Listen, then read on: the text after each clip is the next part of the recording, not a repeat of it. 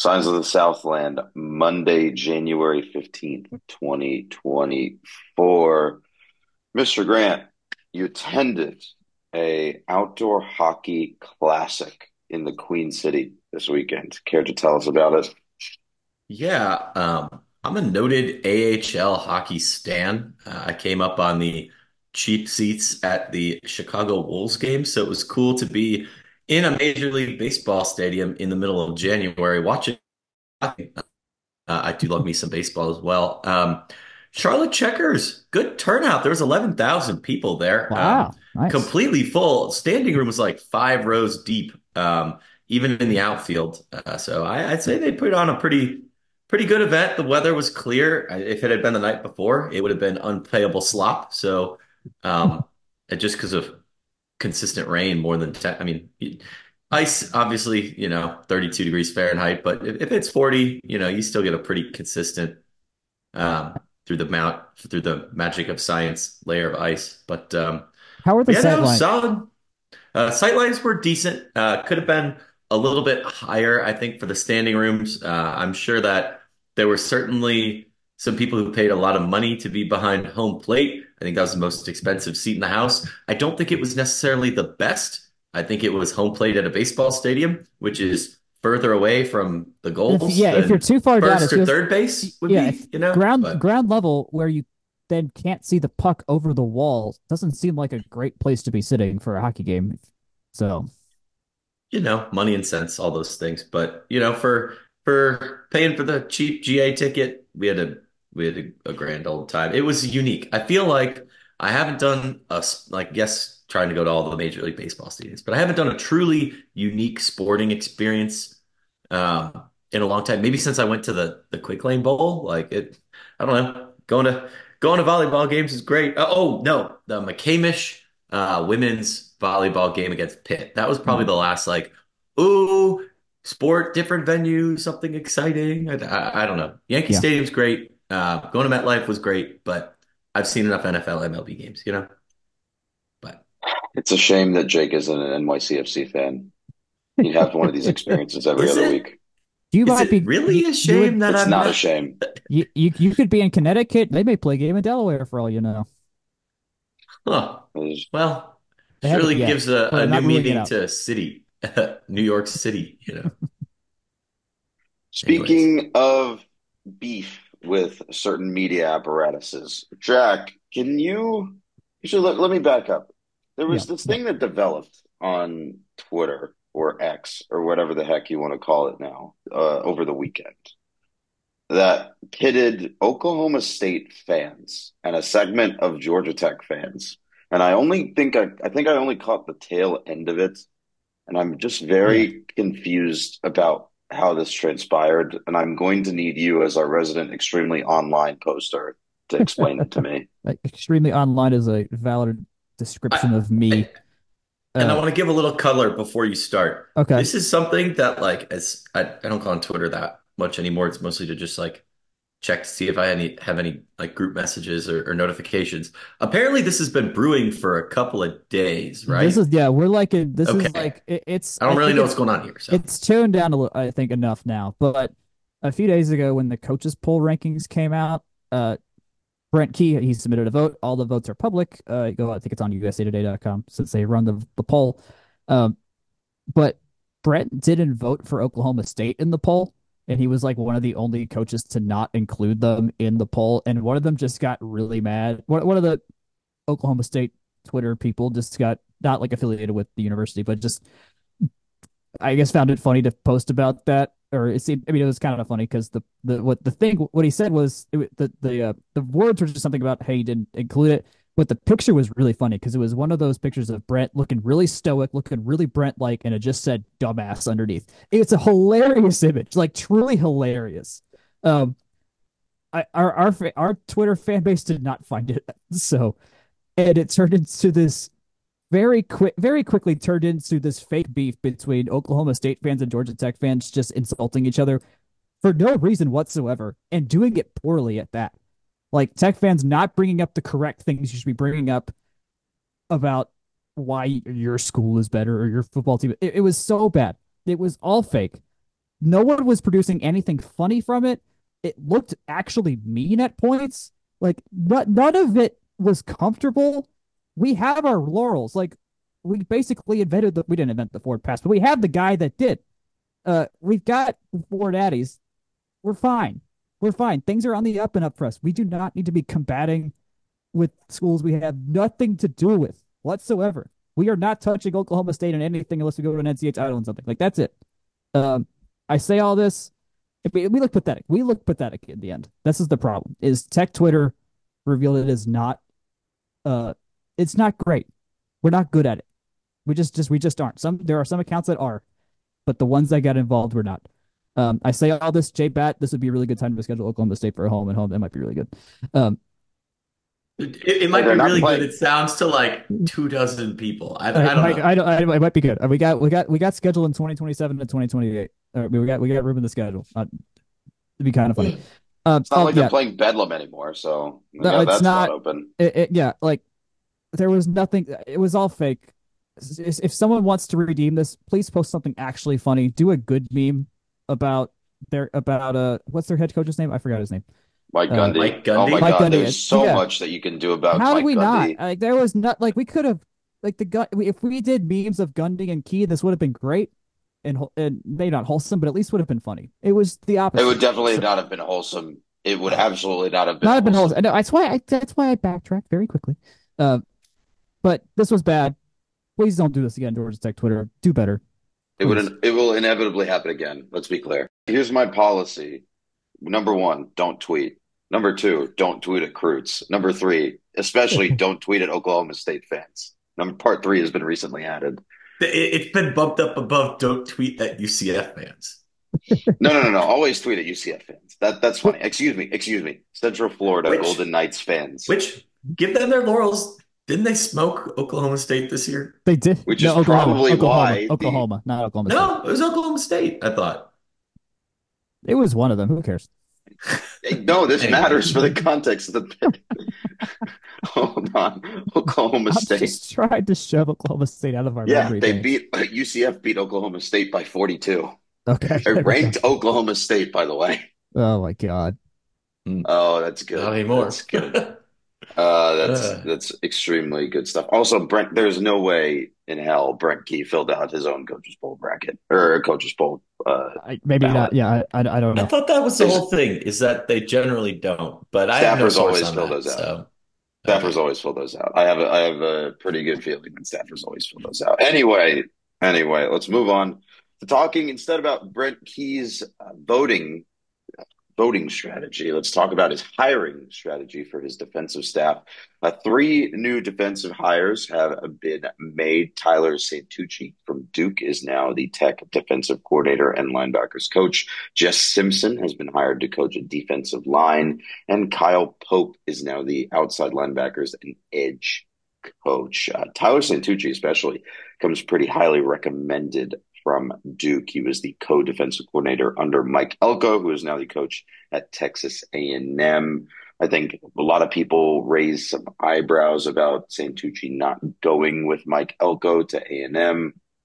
Obviously, we don't really have any more information about that, but all but from what we can gather, both from the from the stats that we have uh, and from I guess what we've heard from uh, other people in and around the industry, Santucci especially is the top line like home run hire of what is a very very good defensive staff hiring season for Georgia Tech.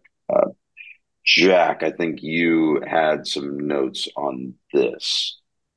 The only main thing I have is Santucci has also been at A&M before, so something for four re- years, Four years, yeah, four, years. four. In So two a, stints. A return visit just, I guess, just wasn't ever in the cards with them. I think once Elko took took the A&M job, which is good for Elko. Like I don't think I think it made it pretty clear that he was going to end up somewhere else after that. So, I mean, Maybe as a whole, just didn't like it. I mean, I, I personally the vibes I have not I have not sensed anything good in terms of vibes coming out of Texas A&M recently. So I totally understand if that is just not a place you want to be right now. Uh, but between Simpson, Pope, and Santucci, like eh, eh, this is good. Like we still need a linebacker coach. I believe is the last or not linebacker. Uh, defensive backs. We're still there's one more hire to come there. Uh, but beyond that, like every no no one said any of these are the vibes are good on this. Like that's all that's all I really know. I'm not an expert on defensive coaches or anything like that, but all I know is that for the most part, everyone has been like, this is good. These are steps. This these are obvious step ups from where we were before.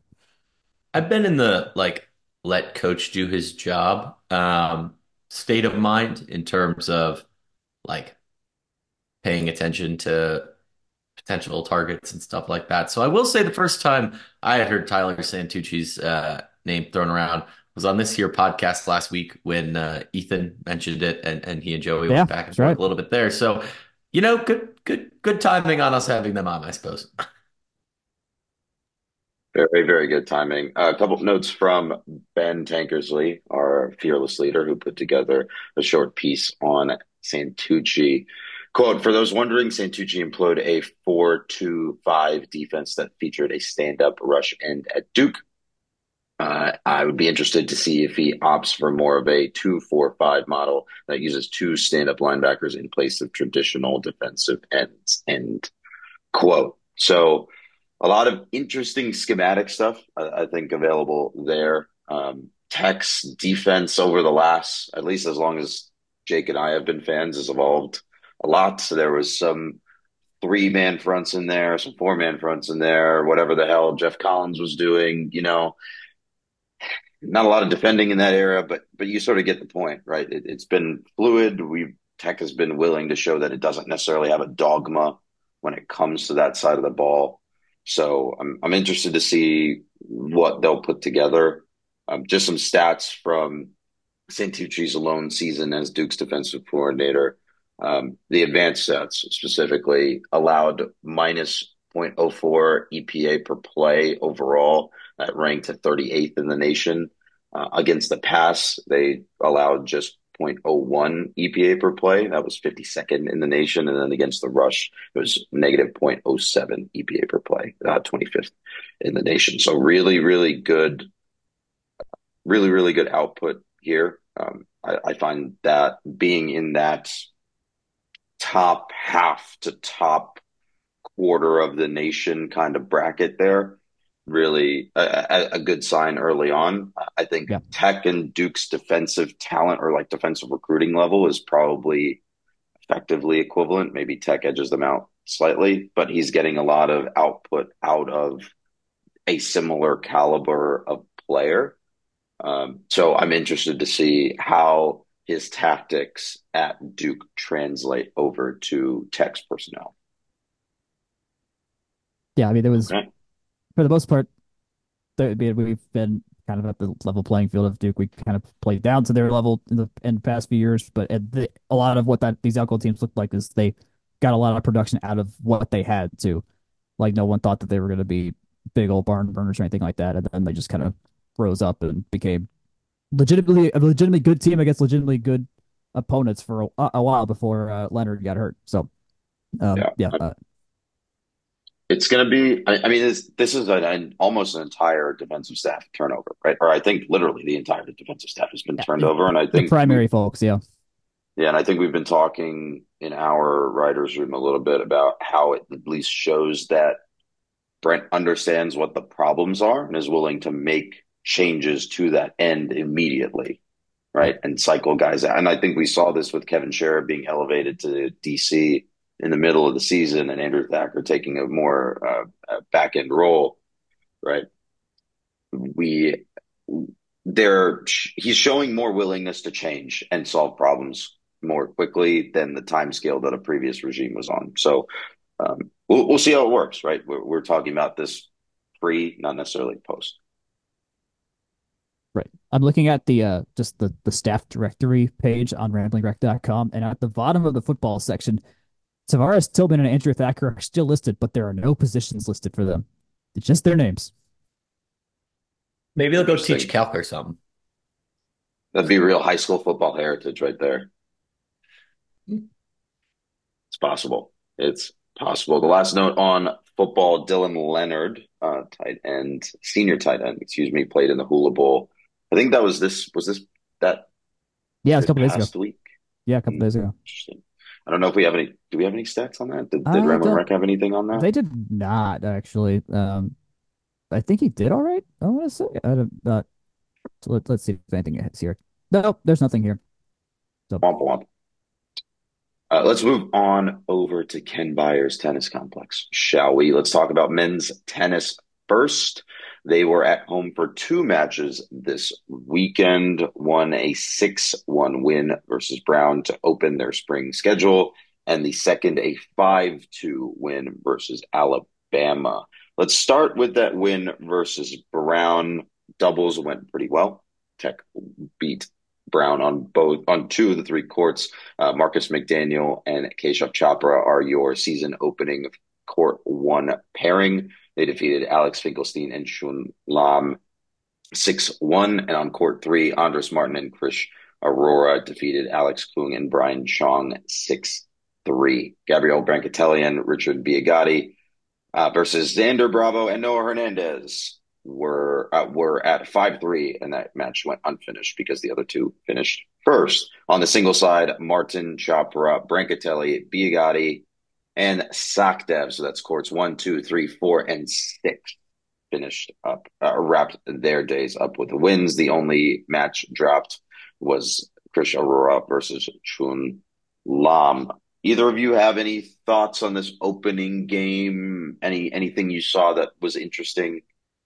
there was a funny moment in uh Andres Martin's singles match where he there was a call with the ref uh where he thought a ball was obviously out. This is, I think it was early in the first set. Um, he thought it was obviously out. He didn't catch that the umpire uh called the ball in, and his opponent, uh, who was who was he playing? Uh, Alex Finkelstein didn't say anything about it either, and so he made he just he got he got very overly demonstrative about calling a ball out when a ball was out, and the Brown guy didn't even do it. Uh, the Brown player didn't do anything to help his case either. So there was just some funny mind games there, and seeing Andres maintain victory. I mean, it, I think it cost him that first set. Like he was the mind games got to him, and then he cleaned up and obviously didn't lose a, a game for two more. Only lost one game for two more sets, but that was just funny to see. Beyond that, uh, pretty it is a pretty easy win. Uh, we we clearly were overpowering them on all fronts. So Let's move on to that Alabama game. Jack, you were there in person, but yeah, before we hear your take, I just want to get through some of the highlights of the scores here. Uh, McDaniel Chopra was the court one pairing again versus number 25 in the nation pairing Philip Planicek and Andrei Zimnoch. Uh, that was a 6 3 win for Tech. Uh, and Andres Martin and Krish Arora again on court three defeated Matic Dimic and Rowan Jones 6 1. Singles Tech picked up wins from Andres Martin on court one, Keshav Chopra on court two, Marcus McDaniel on court three, and Ron Sakhdev on court six to wrap up the match. Not a lot of interesting stuff on the top end of the score sheet, but I think you saw some very interesting match play while you were there, Jack. yeah. This hung between us winning five two, us maybe losing four three. Like this could have gone a lot of different ways as the as the afternoon developed.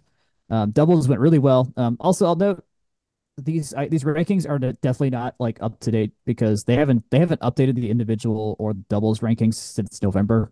Um, and neither none of our guys, our main guys, are listed because they weren't playing ITA stuff in the fall, as we mentioned when they got stuck in Tunisia. We think we don't actually know for sure. Uh, so eventually, Martin McDaniel, everyone else will get ranked. So I wouldn't hold too close on these rankings. Uh, singles was crazy though. Uh, Keshav Chopra's match, they his first set tiebreak went to 13-11. By the time that set was done, multiple matches had already finished.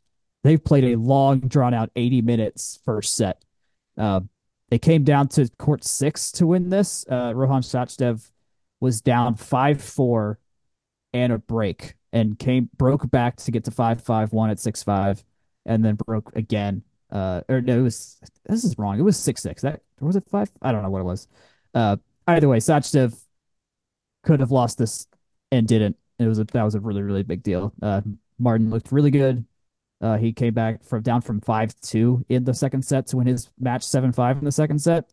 Uh, and then I think if everybody Marcus McDaniel has been the best so far, at least in terms of consistency and high quality and level headedness. He has had his serve has been fantastic. Uh, he won six three six four tonight. So fully fully on board with how he's been playing. Um, I've liked Martin and Chopra. I mean, uh, Martin and Arora on the third line doubles. They've been they breezed through this weekend too. So overall, hey, stuff. if you can if you can put yourself in good position uh, to get that first point, that that'd be huge. That's something that really swung a decent number of matches for them last year. And if it means putting your number one court singles guy with with Krish on, on court three at doubles, hey, the all's fair and right in a lineup. Um, yeah.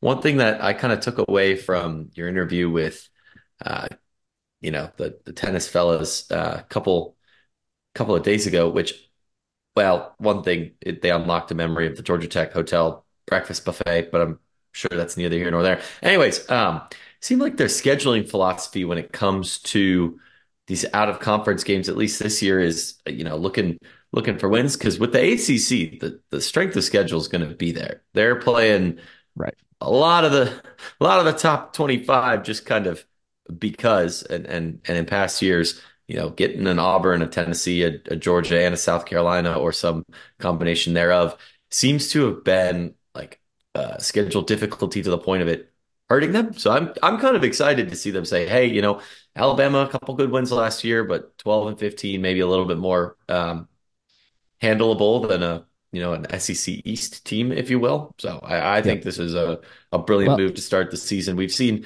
UGA a lot in this Monday MLK Day start, and it, it's been a little bit of tough sledding. So I, I think this is a nice nice uh, you say that, combo. You say that we still have to go to Pepperdine. Like they still scheduled. They did. They didn't schedule just the cupcakes there.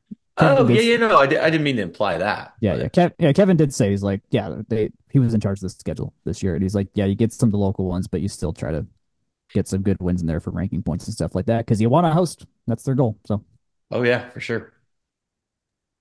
My only note from this weekend of tennis is that one of Alabama's players is named Matias Ponce de Leon, and I'm honestly disappointed that Georgia Tech didn't recruit him. Yeah, no, we we kept our our focus on John Midtown. Sorry. Yep, John Midtown. John Midtown and James Peachtree, of course. Dan Buckhead. no, no, no, no. Specifically, Buckhead. not Dan Buckhead. Oh, oh. Uh, Martin Bankhead. Yes, there we go. There Ken we College go. Park. Ken College Park. Anyways, uh, Joe Hapeville. We need to move on. We need to move on before we start naming other suburbs. Uh, women's tennis. Women's tennis was at the Michigan Invitational. Um, a incredibly stacked weekend for them. I think we have in our sheet. There's just a billion matches. It's hard to keep track of what really was going on, and the schedule's hard to read. So, I didn't want to have a very condensed highlight of what uh, what happened. I've spent uh, a number of years summarizing this particular tournament, and it was always something I struggled with, honestly, to, to you know go behind the curtain a little bit, just because there is so much going on. It's three days. They're all playing different teams. How do you even start to parse through that? I think, uh, kind of high level, uh, it's pretty straightforward to just say that it did not start well for Tech day one. Um, it, it, dare I say a you know, let, us not. I'm, I'm looking at it. An I'm 0 for 8 singles showing. Yes, what, Carol Lee played the we number one. 15 player. Uh, There's one. One? Who yeah, get Sarah, day one? Sarah Bura beat uh, Bailey Shenahin from Michigan in three sets. That was the only uh, singles win.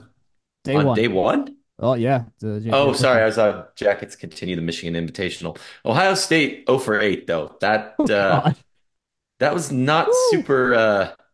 Super super super stoked. And then uh we're close they... on a couple of these. Like Sharabura lost 10-7 in the third set tiebreak and and Mira uh, just just lost 11-9 in her third set tiebreak. So we were right on the edge right on the edge there.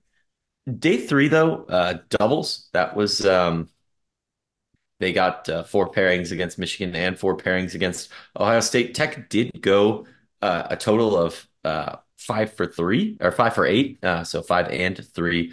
That's not so bad. Uh, that's a, a, way to, I suppose, um, you know, claw it back just a little bit. Um, yeah. Trying to be, you know, trying to be positive about it. But singles, not a great start. Um, that that said, I'm pulling up the the rankings for Ohio State and Michigan because I, I do want to get them right the first time I quote them.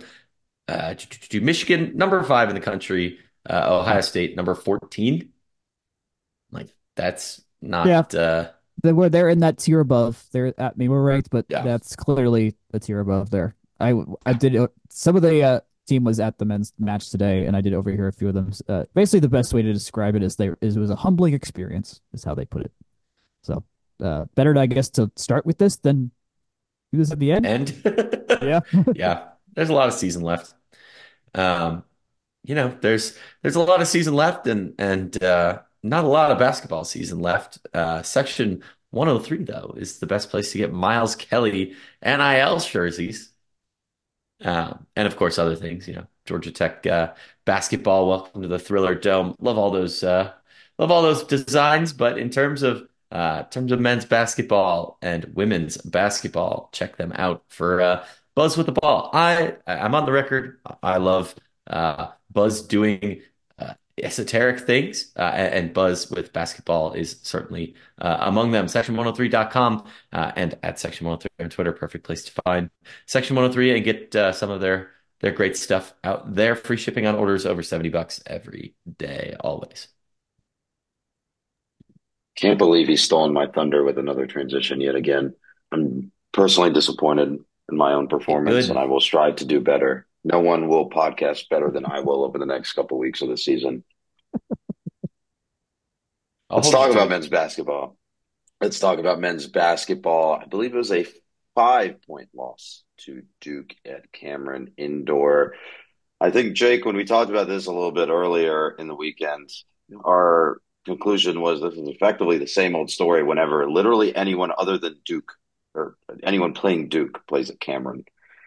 Um, a a good showing. I don't want that to get lost. It was a very it, it was high effort, it was high octane, it was high quality, maybe debatable, but like it, it was a very, very good cohesive team effort in this game from Georgia Tech.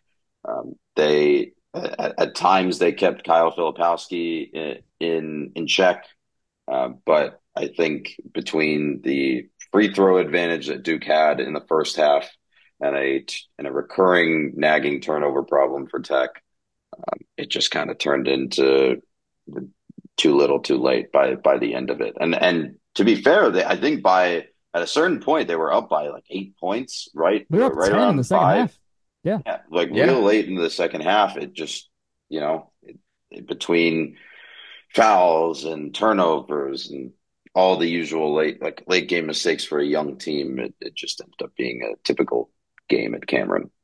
Yeah, and and I do want to say, um, you might look at some, you know, high level numbers and whatnot. Filipowski did score 30, um, but it wasn't a particularly At efficient 30. times, 10, they kept him in check. At times, 10, Yes. 10 for 24 field goals, but a four for five from uh from beyond the arc by uh their center. Yep. Not really what you want. Um, 12 points for off of three by a college center is, dare I say, pretty unusual. Um, you guys can can pick and, and, and pull at that if you want. But um, yeah, he, he had 13 rebounds all on his own. He's he's a big guy. He uh, really contributed there in terms of um, both sides of the stat line. And and I don't know. I I'm on the record saying this almost every other week because I hate complaining about refereeing, but it's it's just a known thing. Like pe- teams don't go into Cameron Indoor Stadium and expect to, you know, a, an, an easy sled there, and and it really was free throws, at least in in my humble opinion, that kept Duke Oh, hanging around in the first. Tech did go down, um, pretty deep. I I think it was ten points uh, about halfway through the first, and and then they just basically put on the clamps from there. The rest of the the rest of the first half, um, Duke was was pretty limited from actually shooting and, and more kept in based on many trips to the line. Uh, I think overall, um, 11 for 20 for three. That's real solid. One of the better performances we've seen uh, from Georgia Tech there. Uh, overall field goal percentage, uh, 54-5, no no complaints there. Free throw shooting could be a little bit better, um, but eight for 12, you know, four misses out. You know, it, it's it, It's it's a percentage fine. that doesn't look super great, but they also didn't take a ton of free throws either. So, Right. meh. Um, yeah, it, it's tough to to lead late. I know that kind of, you know, it's a sounds like a moral victory to say, but Georgia Tech already beat Duke once this year and was going for a sweep. I don't think we've been able to say that in the entire yeah. time that I've been associated with this school. So, um, you know, that's that is a moral victory. If there was one, I personally did think there was a shot that Tech could be 4 and 0 in conference coming into this game, and now they're they're 1 and 4 after five, but I don't know. That's why you play the ball games. I, I think uh, notable improvements uh, this game. Naithan George uh, had Mhm. 17 points. Miles Kelly, um, people, and you know, much has been ink has been spilled about his potential to go to the NBA last year. Came back. Um, he had 16 points uh, this game. He's even before kind of turning it on the last couple games. Uh, he had been averaging about 14, and I think he was about 15 last year. So um, good to see him kind of you know producing at a clip. And I think, dare I say, if Tech plays, particularly on the defense, uh, defensive side, the way they played this game, uh, going down the stretch, they'll they'll be in a lot of ball games. And first year new coach, that's about what you can expect. Reinforcements are coming. I don't know. Um, uh, well, do we want to go into the historical bit straight away, or do you guys want to talk about this game? Uh, Because I've got some commentary about I the got rest of the season prognostication to I got a little bit. It just that Okay. a a reemphasizing yes, Naithan George was great. Uh, 17 points is a career high uh, in his young little career here. So this is the this was the first real like okay, really seeing what Naithan's made of kind of game. So that was really fun to see. Um, but yeah, it was a very ebby, flowy back and forth. We were down 10 in the first half, tied at, tied at the end, went up 10 in the second half, and then ended up not finishing that. But uh, first half free throws, we had attempted four. Duke attempted 19, and they sunk only 13 of them. So they didn't even shoot particularly well from the line as well. Filipowski was five and nine from the from the line in the first half. So yeah, there's a lot of ways where you could definitely say we should have had the lead here. Uh, Duke was only 11 of 31 uh, from from from the field.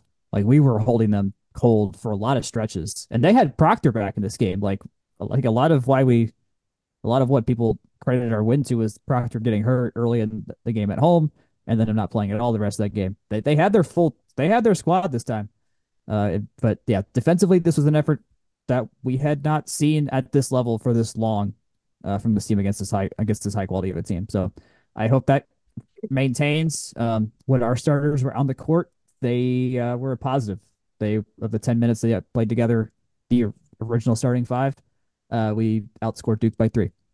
So uh, we're still trying to figure out that fifth spot. Gapare started this game. Uh, Dowuona hasn't started in a couple of games, so we're still trying to figure out who that fifth guy is. Uh, but at least in this case, uh, Gapare was the guy, and it seemed to work. So Also got a rare Amaree Abram sighting, or I guess rare yes, now.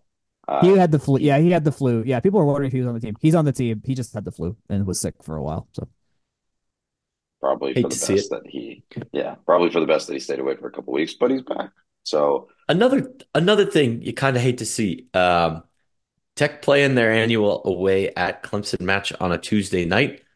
Uh, I think this is one that has a lot of Like drive up potential for a Friday, Saturday. Sunday game. No, no, no. Yeah. I mean for a Friday, Saturday, Sunday game. Uh, okay. I feel like we play it midweek a lot, which just kind of bums me out a little bit. Yeah. But It's, it's um, it is a 9 p.m. game. Uh, that would be Tuesday night. ACC Network. Uh, Georgia Tech plays at 6 p.m. on Saturday uh, versus Virginia. I, I don't think I I've seen Georgia Tech beat Virginia in my association with the team either. So um, have the opportunity to do something neat against a good team. Uh, two good teams this week. So um, like we said, defense travels. So hopefully they can hopefully they can keep it up. Uh, kind of taking a left turn into season prognostication.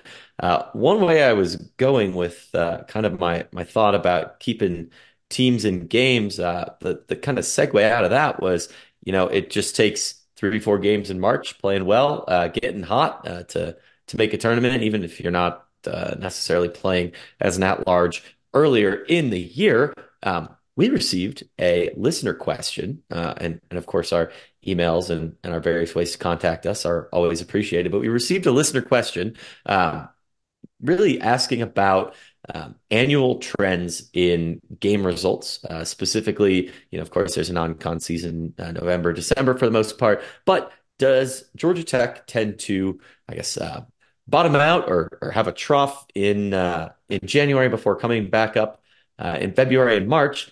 Honestly, that feels like what's going on right now. Uh, but uh, I thought it was an interesting question, so I dove into our data set, and really what I found is the answer is yes, but um, yes, Georgia Tech basketball does um, kind of bottom out in January, a, a 382 win clip uh, under coaches Hewitt, Gregory, Pastner, and and so far, I guess not Stoudamire because this year's not done yet, um, but uh, a 382 win clip uh, in January, a 388 win clip uh, in in February, so ever so slightly higher. Interestingly, as high as 570 uh, in March. I, I, suppose a couple uh, a, tournament runs uh, will go and and do a part there, but um, yeah, I, I, thought it was interesting that yes, but a very very slight uh, increase and and better. Maybe it's more of our collective feelings in terms of oh maybe the team's playing a, a bit better in February. But curious for for your guys' thoughts I think for me, it's just anecdotally this part. Uh, anecdotally, they get a lot of hard games early on in the ACC schedule too, yep. and and the ACC is a difficult conference to play in. It does. It's not really going to get. I mean, it'll get a little easier just based on the scheduling model. Once Stanford, Cal, and SMU uh, come into play, you might not see Duke or Louisville. Well, Louisville, I guess, is a cakewalk now, but I wish yeah. we got Louisville. Hey, we lost to them I'm, last year. Don't forget. I'm mixing up my sports, Ooh, but the fun the fact, Dukes, fun the, fact, the UNCs. Louisville, Louisville has not missed a postseason tournament for three years in a row, which is currently what's happening uh, since 1944-45 season through 1946-47 season. So this is unprecedented Louisville that we're currently dealing with. But I get I get your point there. Yeah, but I, I think with the the schedule I guess where I'm going with this, it'll be interesting to see how three more teams in the conference change the scheduling model and then right. change yeah. how tech performs with that scheduling model in mind. Yeah, right? anywhere because from when you anywhere from one to four games combined against Duke and North Carolina is not is a surefire way historically to not win games. So yeah, if you take if you take one of the games from uh, away from uh, playing Duke, like one of the Homer away legs, one of the UNC away legs, one of the I don't know when Syracuse was good, one of those away legs, right? Yeah. Like yeah. when you start trying to slot in Stanford and Cal and SMU in this schedule, and we obviously still haven't. I don't think we've seen a basketball scheduling model yet. No, we haven't right seen now. The, we've only all we've got is football. Still, everything else is still yeah, under I mean, wraps. The way that the way that the the basketball scheduling model works right now, it's double round robin, right? It's super easy. It's super, it makes a lot of sense. And then you're going to start getting into the NFL style weirdness or the NBA style weirdness next year. So yep. we'll just have to see how these trends evolve with, um, with that scheduling model changing. And I'd also actually be interested in seeing like seeing the breakdown of how, like when Syracuse and Pitt and them enter the conference in 2013, what the split between those two eras is, right? You, you so you can compare and, and even across scheduling models because I know that we we've only recently, relatively recently, changed to the double round robin. So yep. just trying to slice and dice and see different avenues, I, I think would be interesting. Yeah, for me, it's like we just play the ACC. We're not playing cupcake games in January. So that that that makes this unless you draw Louisville. August. Correct. Uh, it, yeah, that's what makes I, I, the hunch is great. It's a good hunch. Like obviously, it's harder, but in, in the end, it's like obvious to me that this should be the case. I mean, considering how the schedule always has panned out historically. So, like, I assume for football, it's kind of similar. Like, uh, like October, November probably should be lower winning percentages than September. Um, so I don't know. It, it was a good. Uh, it's a good data exploration, right? Like it's a, yep, it's, it's sure. an awesome question, and I think this is why we ask for these questions. Right? Because it leads us down these paths to think about think about these historical trends a little deeper. So uh, keep them coming. Keep these questions coming. J Batt, we need you to flip the schedule so that we can even out our month by month record, if you if you would, please. We should play. We should play all, all of our easy games ahead of time. I mean, we kind of did that. We well, I, we didn't try. It worked out that we beat Duke in December. So what they should do is they should move the NCAA tournament to November and then just yes. put Tech in it every year. And then yes. obviously Tech would go 1,000 in every single NCAA tournament. Go. I like this thinking. Correlation and causation, of course. Truly, truly remarkable. Let's flip to the other side of Zelnak Practice Center. Let's talk about women's basketball. They beat Clemson. I believe that was like a three point victory. I don't have it in front of me. Yes, uh, that was eight, eight actually. Uh, 70... This one was a, a weird game. Uh, you have it as a very, very normal basketball game, but if I remember correctly, while following this online, uh... I mean, it was just I, I, say normal, that just like a little bit of everything happened.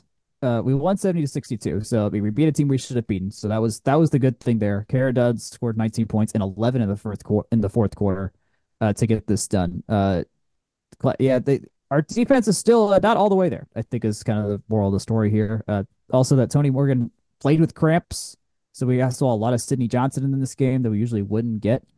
Uh, but yeah, Amari Robinson was a big time player for Clemson who was made made life difficult for us. Uh, but by the time by the time we got through the we, we were what we were up eight after three quarters. So the fourth quarter was thankfully another one of those where we could play from ahead uh, and keep keep the pressure on our opponent. Uh, we were mostly leading this whole game, which is the good thing. I think that's a rare thing we haven't seen. We beat Pitt by 10 the week before and then won this game. So it was a third straight ACC win, which was not a thing I totally saw coming with this team, at least compared to last year. So I'm glad we had that. Uh, Tony had And then the train hit a screeching halt in oh Durham, God, North yeah. Carolina, uh, it, playing. It, it, they played Duke. That's kind of all I want to say from that. It was terrible. Like it was. They were. They were technically there. You know, they were they, there. They, they arrived. They were playing what resembled basketball at Cameron Indoor, and that is about all of the analysis I think both of us could, all three of us, actually. Here's the here's the deal. Uh, we lost eighty four to forty six. Duke scored forty eight points in the second half. Yeah. Uh, I will. Okay. I at least want to make the note here that uh, Ariadna Termis, our freshman center, was actually really good. Uh, she was the leading three point scorer for Tech. Uh, she had two threes. Uh, she does have range. Like she has showed this off in the times that she has played, and she has sunk threes before. This only this was her third and fourth of the season. But when she's come into games, she's given and had that look. She's taken that look. Uh, she played 26 minutes today. In minutes that usually went to Aixa Wone Aranaz. So that's what I'm looking out for next in, the, in our next game is it does because Fortner likes to hold carry the hot hand. If someone's doing well, they play. Russ earned her earned a starting spot because she was scoring twenty points a game. She didn't score a point in this game though, sadly. Um, and Termis looked good. She had her jumper going. She was way more physical. She was better on rebounding. Like everything was better about Termis than Arana has been recently. So I'm not surprised this has happened because Aranaz has seen less and less playing time so far. Um, ultimately, this team is just, uh, you know how with Cubaj and Lawton and all those guys, like they just had a real fire. Like you would not want to stand in their way, kind of kind of thing. If you yeah, saw them on the yes. court, this team has none of that. That's the problem right now. I think is there is not the person that can get a fire under these people, or just will not stop playing until uh, until they win. I have not. So like that. a single, like a take over the game type of personality. We, that that hasn't happened. I'll say Tonie Morgan probably should be that, and she's been dealing with cramps as I mentioned earlier. So I, I mean, it's not her fault that she wasn't able to play as much in this game as well because her body's just not letting her. So, and obviously their team is being very smart about how much she plays while she's having injury problems at the same time. So, uh, hopefully be better. We play North Carolina next at home, and then we play Boston College at home. So at least at least we got some home games here. Uh, and then eventually we're going to play Virginia Tech. Eventually we're going to play North Carolina State, and those are going to be hard, hard games. So, uh, I'll hopefully be better. If we play North Carolina next at home, and then we play Boston College at home. So at least we got some home games here, and then eventually we're going to play Virginia Tech. Eventually we're going to play North Carolina State, and those are going to be hard, hard games. So last note from me: Tech did not score in the final eight minutes of this game. Oh yeah, So forgot about that. Carradine was the only one that scored from the field in the fourth quarter for us. yeah, so a very frustrating defensive performance, I think, um, and think it's it's going to be interesting. I, I think this is a very weird year for this team. I think we can kind of say that now that we're like right Oh, around halfway through the season. I It's a agree. Yeah. very weird, very strange year in terms of some of these results. Um, I mean, it's not that Duke is bad per se. This was like I think like a No, they've been getting Duke team better. that's like Uh, right around the 20, like top 25, like right around the 20 mark, Yeah, if I remember correctly. But it, it like this is just a very un, it's like an uncharacteristic performance on the other side, basically. Te- Them Tech and the we know has had defensive Yeah, issues, but not to this kind of extent. right. Them and the men's team are very, very similar teams with in very similar positions in terms of very young. It's going to be a couple years before everyone is aged up and on the senior end of everything, and they're figuring out how to use all these new weapons together and figuring out how to play defense. So They're just all high variance. It. It's Yes, just you yes. The don't. It's high variance, high volatility. You don't really Yep. know what you're going to get game in and game out, and I think that's what makes it frustrating. I mean, on the men's side, that's what made it that's what's made it frustrating to watch year over year over year. It's you don't really know what team you're going to get every week. I think on the women's side, for years we knew what team we were going to get every week, right? Mhm. defensively Yeah. solid, Yeah.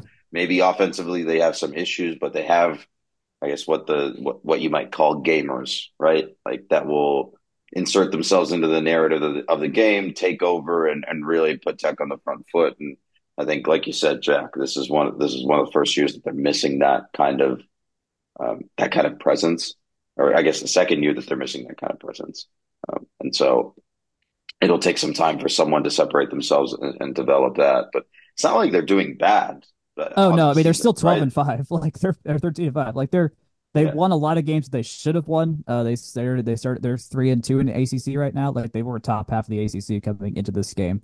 A lot of ACC games still have to play, but I mean they've they won they've lost some crummy games, but they've won some good ones too. Um I think for the most part they just uh, went away from home. It's been a little bit harder for them. They've also played good teams away from home in this stretch for the most part as well. Uh so Well, I and, and. I'm I, I I maintain that they really haven't like lost to a team that's worse than them Yeah, yet, true. and Yeah. I think that's continued. Like I agree. I agree. they're they're kind of eh, as as advertised, at least so far. Like you, you got to beat Virginia, got to beat Clemson.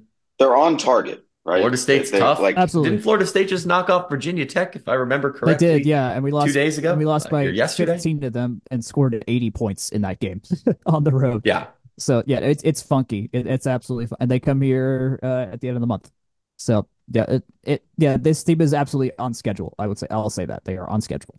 that's the game that I'm looking at, right? That FSU game. FSU obviously, I, I mean, I guess I haven't looked at their current form, but given how close that game was with FSU and how FSU basically, I think they pulled away within the last two minutes, like that that late in the Oh, game. no, halfway through the third. Halfway through the third. third. Mm, Okay, I think I misremembered it, but in in any case, I think that's the game I'm looking at as a benchmark again, right?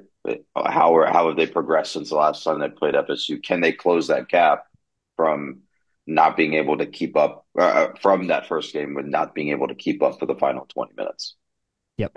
So Yep. um, I think it'll be um, I think that'll be good for us to take a look back and and, and look at look at how this team has progressed. Let's Four of our next over. five. Oh, one more note. Four of our next five are at home. So this is the time to beef up that that ACC record while we while we can. Absolutely. For sure. Absolutely. Let's swip o- ugh, flip over to swim and dive. Excuse me. They were up in Charlotte at Queens Yep. University facing Queens and Gardner Webb. We noted a couple weeks ago, and I think also last year, that Queens is a new D1 entrant. They are a D. They were a D2 swimming power. Excuse me. Here for Tech, though, a kind of nice and nice and quick win over both programs. The men put together a 155 to 106 win over Queens, and then a 217 to 44 win over Gardner Webb, and then versus Gardner Webb on the on the women's side, it was a 167 to 95 win. I'm just going to give both of you the floor to tell me how to feel about these results. Uh, as the foremost swimming experts in the Georgia Tech universe. That's a little bit uh, a little bit kind to me, but I'll take it. Um, I honestly forgot and or didn't realize in the first place that the men also caught Gardner Webb this weekend. Um, Yeah. we've seen them a bunch of times. It's kind of one of those schools that we kind of point to and go like, wow, swimming really does do dual and try meets against some random teams. So this year is no different. Uh, I love tradition, and I'm glad that that tradition uh, lives on. Um, Queens really hasn't stepped back too much in terms of going up to to D1. Of course, D1. Um, much uh, not necessarily deeper, but those top line swimmers are uh, exponentially faster than than than the D2. So um, you know, still being a, a top 40 to top 50, depending on the the time or day uh, team is pretty solid. Uh, that's uh it's, you know probably one team that had been in that mix for a long time got bumped out because of that. Um, getting wins over um, over both programs is is really good. Uh, the men did beat Gardner Webb 217-44, as you noted. Um, I, would be pretty concerned if they lost to them. But uh, seeing Tech uh, win by 70 over Queens, a, a, team that, you know, again, top 40-ish, top 50-ish type team, that's that's solid. That's a solid win. Uh, the men have been ranked uh, throughout this year. Actually, I'm to vamp a little bit while I go see if the uh, uh, top 25 has been released for January yet. But like I said, the men have been uh, ranked in the polls. Um, that January is not out yet, by the way. Um, they've been ranked in the polls uh, as high as 20th. So good to see there.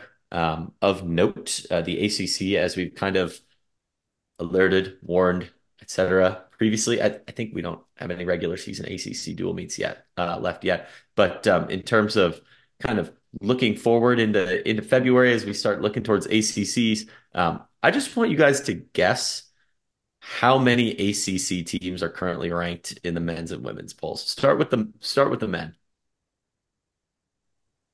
Seven. Well, here's the problem. I have it open. oh. Seven. Nope. Ten. It's nine, but do you know how many how many of the incoming teams are also ranked? Two. No, it's higher than that. All three of them. All, all three? three? Southern all Methodist is currently number 24 in the country. They have 40 yeah. points in the oh, most recent poll. So funny. That means that currently, of the top 25, half, half are for the half ACC. are ACC teams. Let me read these out: California, North Carolina State, Stanford, Notre Dame, Louisville, Florida State, Virginia, Virginia Tech, Georgia Tech, Southern Memphis. Oh, yes, Notre Dame. God, Notre Dame counts for sport. ACC purposes in this sport. This is such a stupid sport. Oh my god! And and then on the women's side, it's six uh, plus Cal and, and Stanford, so eight over there with Virginia Tech also um, also receiving votes. Oh, also on the men's side, Pitt is uh, received five votes in, oh, yep, in most recent yeah. poll.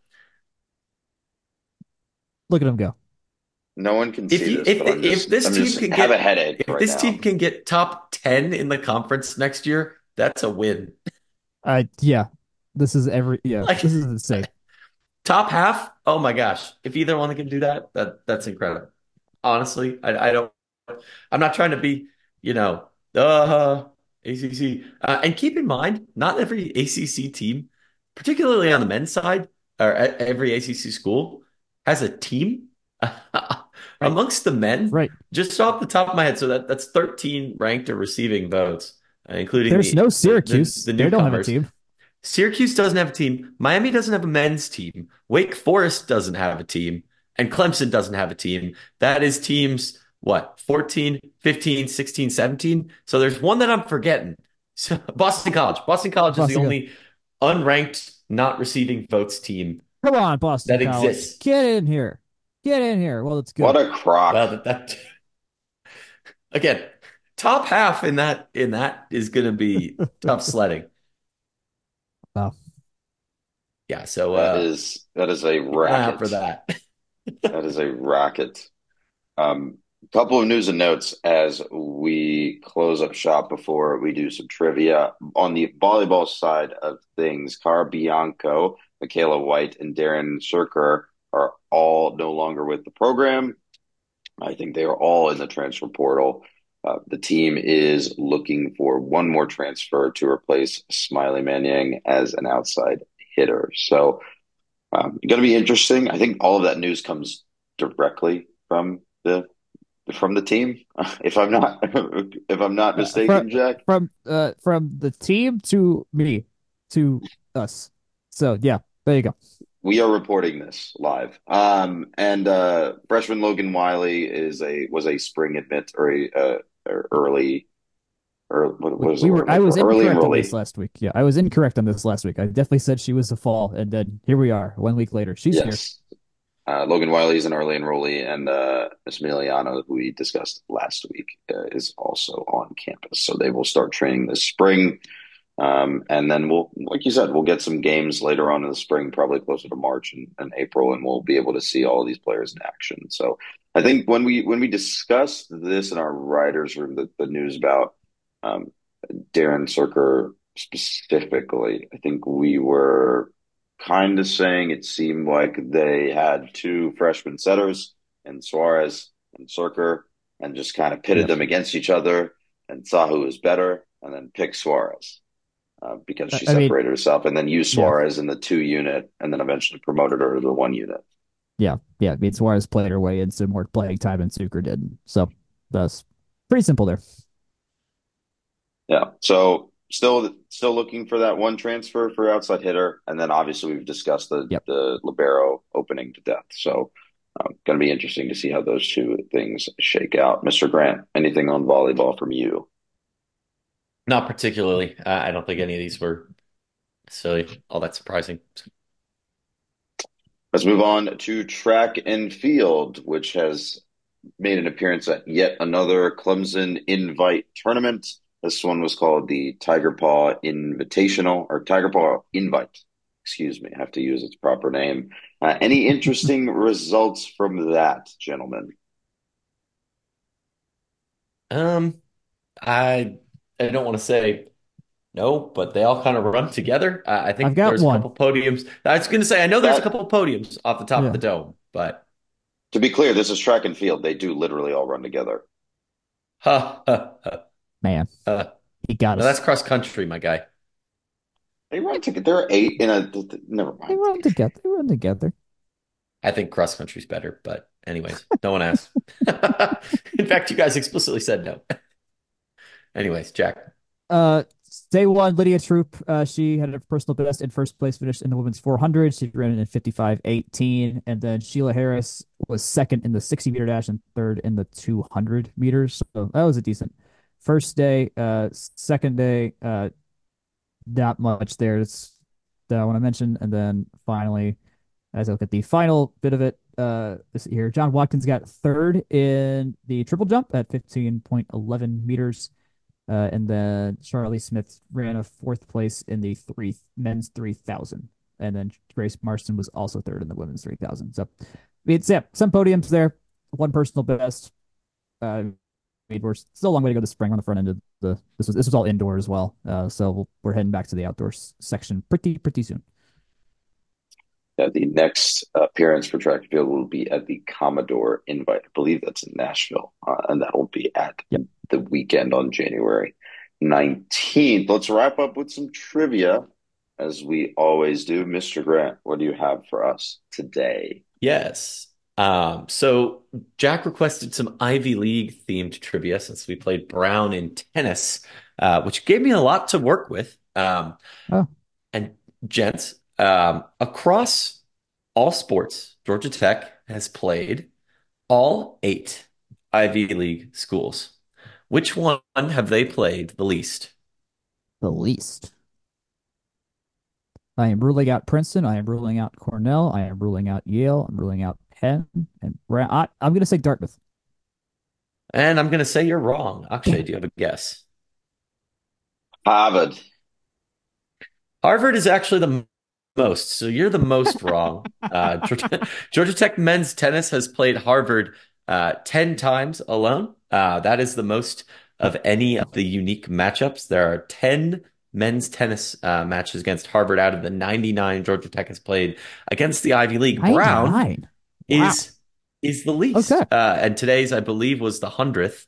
Uh, it would have been the second uh, or first men's tennis uh, against Brown. Men's basketball has played Brown once, and softball has played them twice. That being said, does anyone have a guess for which of Georgia Tech's teams has played the most of the Ivy League? No one has played all eight, but there are two that have played six of the of the teams. Recency bias has me feeling softball because I know Dartmouth came here and you said Brown has played here. I don't know if for whatever reason we've played the rest of them, but that's that's my only real hunch. But also there's the fact that football is stupid old and every Ivy League football team is stupid old, so I wouldn't be surprised if they've come across each other a few times. Akshay, thoughts? Uh, I'm inclined to say men's tennis since you since you said that there are 99 other matchups between Ivy League teams.